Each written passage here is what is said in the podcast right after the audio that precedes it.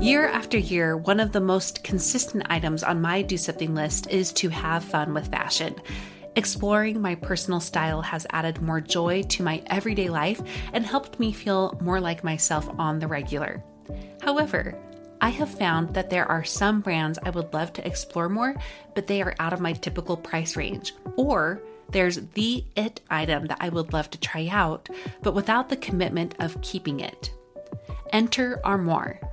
With a clothing rental membership from Armoire, you can build the perfect wardrobe with brands that are high quality, unique, and recommended just for you.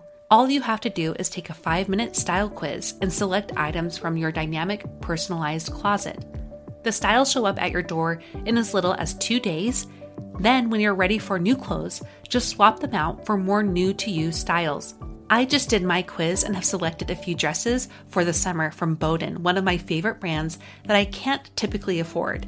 And I also got a double breasted black blazer from a new to me designer, a classic item that I have been on the hunt for but too scared to commit to until I know it's the one. For you, expecting mamas, for those who are working or those who are style obsessed, who want to switch out your wardrobe with quality pieces without the designer prices, check out this woman owned company that has your style and your sustainability in mind. Right now, my listeners can give Armoire a try and get up to 50% off their first month. That's up to $125 off.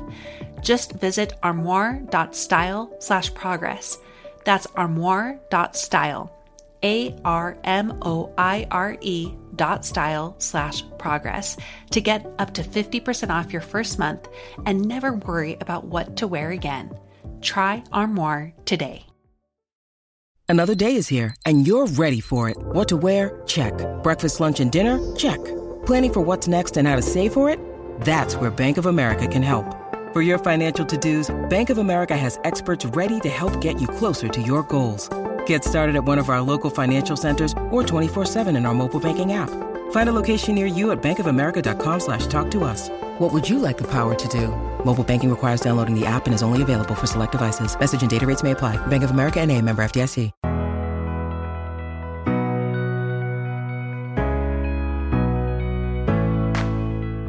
Are you ready for a growth spurt? Well, I've got one for you today. One to two times a month, I'll give you a short message that I am calling a growth spurt that will help you narrow in on our focus of the month in ways that are bite sized and super applicable right away. So let's jump on in.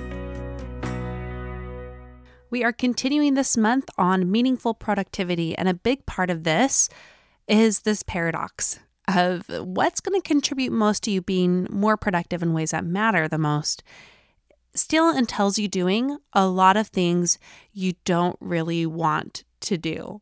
Now, a few weeks ago in a growth spurt, we talked about how to better guard your yeses. Well, this time we're going to talk about how to say yes to things that you don't necessarily want or feel like doing, but that are going to make life better. Before we dive in, I just want to remind you that this is the month that Podcast U is open for enrollment. We are helping busy moms start, and grow their podcasts. When I say we, it's me and Rachel Nielson of the 3 in 30 Takeaways for Moms podcast. And we are both busy moms who started and have grown our own shows.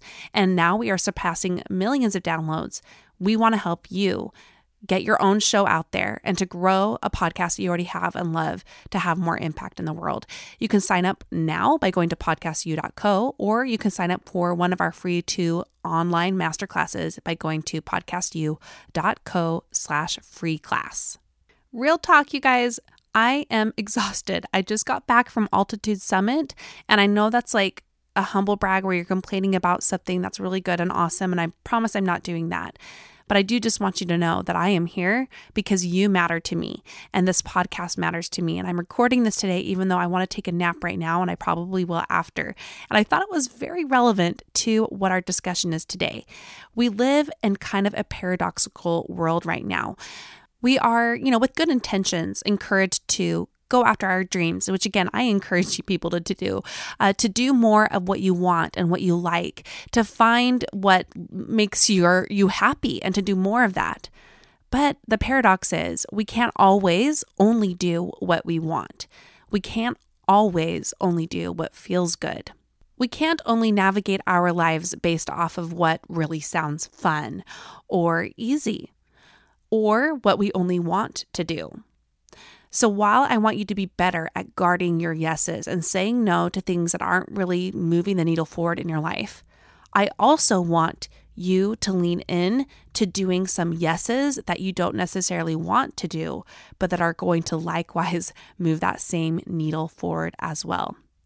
Each day will entail a lot of yeses that we don't necessarily feel like doing.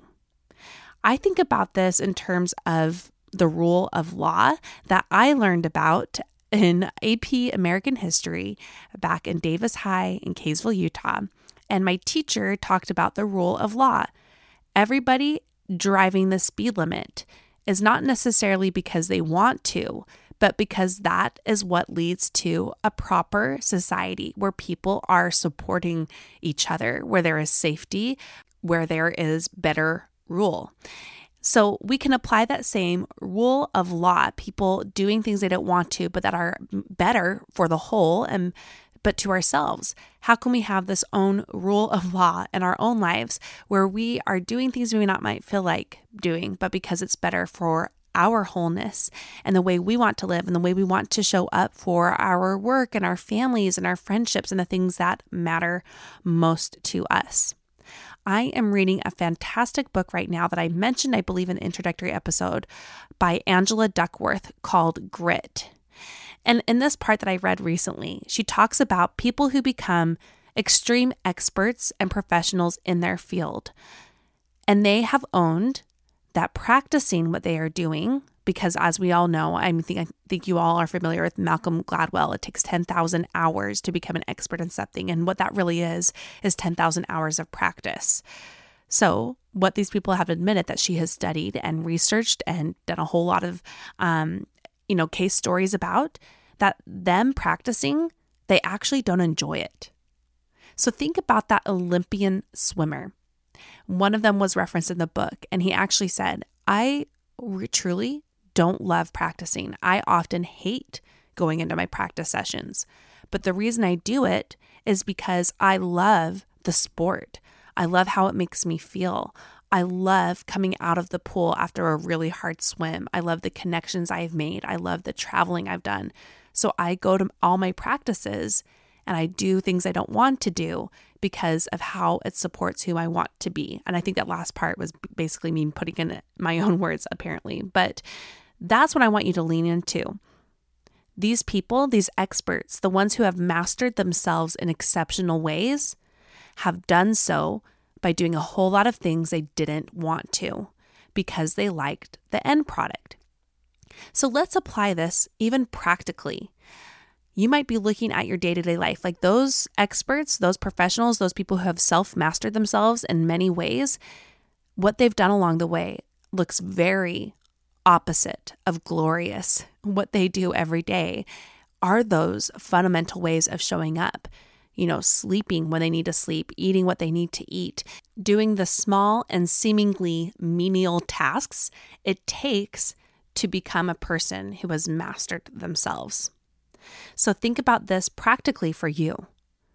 What are some of those things that you don't want to do, but that you are going to lean into because you like the end product a lot more than you do the process? And because doing so aligns better with who you deeply are and what you value and who you want to become. Angela Duckworth, the same author of Grit, talks about her daughter at a swim meet and how, you know, she did her her sprint and she gets out of the water and she's breathing really hard and you know, her mom says, "How was it?" And she said, "It was really fun." And then she took a breath and she said, "That was really hard." And she's beaming at the same time. That's how we feel when the process is not necessarily fun, but the end product, that arrival point of just getting to that point where you are stepping into who you want to be and you're in alignment with your values and you're seeing the work pay off even in the smallest of ways. That's what we are aiming for. Here's where this can get a little confusing. It's really difficult to weed out the shoulds in our lives. And this is talked about a lot on my podcast. Not living your life based off of shoulds So instead, we often might actually finding ourselves doing the same things that were pri- uh, previously on our shoulds list, but are now on the I want to list because we know we like the end product. Let me give you an example of this. I am not great at doing our laundry um, in a really manageable way. I put it in the washer. I often have to start it over three times, and folding my laundry and putting away has been so challenging for me to keep up with that my husband um, folds most of our laundry. Now, if I were to switch that, I mean, maybe it's okay that this is the way it is, right? Before, maybe it was more of a should, like I should be doing my laundry, I should be doing it. And I'm in the sense of guilt and a little bit of disgust with myself, it's all there. But I could switch that to I want to do my laundry so that I have clean clothes, so that my children have socks to wear, so that there's more order in our very small home where the laundry has nowhere to go. So you can part of this is you can switch what's on a should list to a a I want to list. What I'm going to do right now is quickly go over three ways where you can do that, where you can take something from the should list and move it to the I want to list. And in short, this is doing how you can do things when you don't feel like it. First is to commit to your higher values. It's so easy with productivity to go after that low hanging fruit that we talked about in the introductory episode. But when you are doing things that are really counting, and even if you don't want to do them, you are doing that because you can commit to your higher values, what really matters to you. And how can you do that unless you know what they are? Now, the last episode I, I told you about, episode 199, where you can go through more of this exercise to anchor into those what those values are and learning what they are for you. And I actually have a new resource for you as well. There's a site that I'll link in the show notes for you, and you go and do a 20 or 30 minute test and helps you refine your values down to five. So I would advise you to go take that list or that little test so that you better know what your five values are, your higher values. When you can commit to them, then you will have the end in mind as you are about to venture into something that you don't necessarily feel like doing. The second tip I have for you is to anchor into those values by prioritizing them. This is where you recognize what are the low hanging and middle hanging fruits. In other words, the low and middle level actions that are getting in the way of your higher level actions, the ones that really line up with your values the most. And then you consider what of the things that I am doing spinning my wheels with, what of those things will actually take me to where I want to go. Prioritizing will give you more energy to do the things you don't feel like doing because you know it will help you move towards a product you want. But that's impossible if everything is prioritized on your list as important.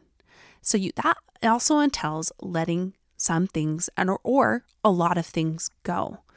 We want to weed out some of this low hanging fruit, and we only can do that by prioritizing our greater values.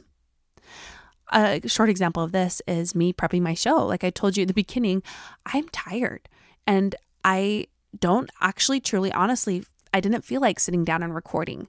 But what I do want to anchor into is my values of of reforming myself and helping others reform and grow. And I want to anchor into my values of connecting with others and my value of self development. That is actually one of my biggest values. And because of that, I lean into something I didn't necessarily feel like doing in the moment because of the amazing end product of all those values being built up and better supported in my life. So, as you prioritize, you are leaning more into the meaningful type of productivity, the one that is helping you better support those values. The third way that you can move things from your should list to the I want to list is to utilize your motivational style. We are not all made the same. We are wired differently. What works for someone else's productivity and the way that they do things that they don't want to necessarily do in the moment is going to be different for another person. You can't get into the comparison trap here because otherwise you are going to try to use someone else's motivational style as your own and it won't work. I have some resources for you to help you figure out what your motivational styles are. First, Gretchen Rubin. She is the author of some incredible books and she also has a podcast called Happier. And she also has a book called The Four Tendencies. And she has talked about it on her podcast several times as well. So you can find some episodes that talk about that. And she goes through basically four different motivational styles and she calls these tendencies.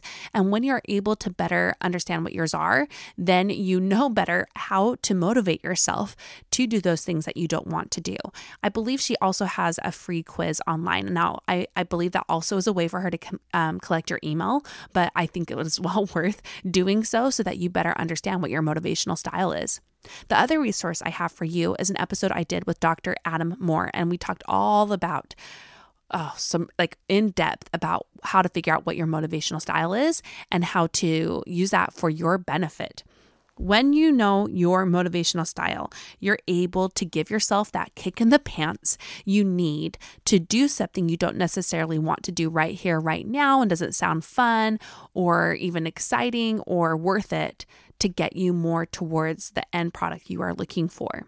An example of this for you is of those four tendencies from Gretchen Rubin. I know that I'm an, an, upholder, and that's only because I recently did the quiz again. A few years ago, I believe I was an obliger, and that meant I was um, both internally and outwardly motivated, but more outwardly, meaning I wanted to support be supported by other people and to to show up for them because I knew people were relying on me. And now I have shifted to being more only internally more motivated. That that's my primary way of motivating myself. But either way, it doesn't matter. There's no wrong or right way here. But my example of this is because I know my motivational style, I'm able to better support me leaning in and getting the energy and the zest I need to do things that don't sound so fun. One of my tactics is the carrot and stick. And that's where I often pair things like I listen to music or podcasts or books while I'm washing my dishes or folding that laundry or doing something I don't necessarily want to do. Um, I trick myself into doing something. I say, you could only need to do five minutes and then you can stop. And then I usually end up doing more. Or when you are done, you can have 10 minutes on Instagram or you can have that piece of chocolate or whatever it is. There are different ways of using other tactics tactics that help support your motivational style. And the only way you can really know how to do that, unless you want to spend me an hour um, talking about it right here, is to first know your motivational style and then do a little research with it. What is the best, what are some best tactics and practices to help you get motivated in ways that come more naturally for you? So you're not always fighting, fighting, fighting against your natural way of motivating yourself. Those are some of my tips for how you can move things from a should list to an I want to list. And what I want to remind you about before I leave is once again, this is never going to be a perfect process. You are not always going to be 100% good about doing things that you don't want to do. You're going to slip up on this. So get curious. Try to look at this from a lens of curiosity. How can you look at your different attempts to motivate yourself to do things um, from your I don't want to list to yes, I do want to list and and and try to figure out what does work for you. And with that, what what are your values so that you can move forward in ways that are truly and deeply meaningful. That is it for today's episode. I would love for you to be a part of our Go Getter newsletter, and you can get a weekly We Got This email. That's where you'll get all of our progress pointers from every single interview episode and way more. I share things that I'm thinking about and things I'm doing and it's really fun. It's it's more informal. It feels like I'm just writing a little note to a friend. So I'd love to have you on that. Go to aboutprogress.com slash progress pointer. And we are getting close already to the middle of the month, which means the end of the month is coming soon. I would love to hear your own pointers about this month's theme of meaningful productivity. Can you send those in to me? You can do so by going to aboutprogress.com slash be on the show, and it's really easy to do. Do not overthink this. You hear me make mistakes every single episode. We welcome you messy and pure and as good as you are right here, right now. So send us a note for the Dear Progressor episode. I'm going to leave you here. Keep growing, friends, and remember that life is about progress, not perfection. We can't only navigate our lives, navigate, doing the small and seemingly meaning, meaningful or not meaningful. What's that word? One of my tax, one of my. Ta- Seeking the truth never gets old. Introducing June's Journey, the free to play mobile game that will immerse you in a thrilling murder mystery. Join June Parker as she uncovers hidden objects and clues to solve her sister's death in a beautifully illustrated world set in the roaring 20s. With new chapters added every week, the excitement never ends. Download June's Journey now on your Android or iOS device or play on PC through Facebook Games.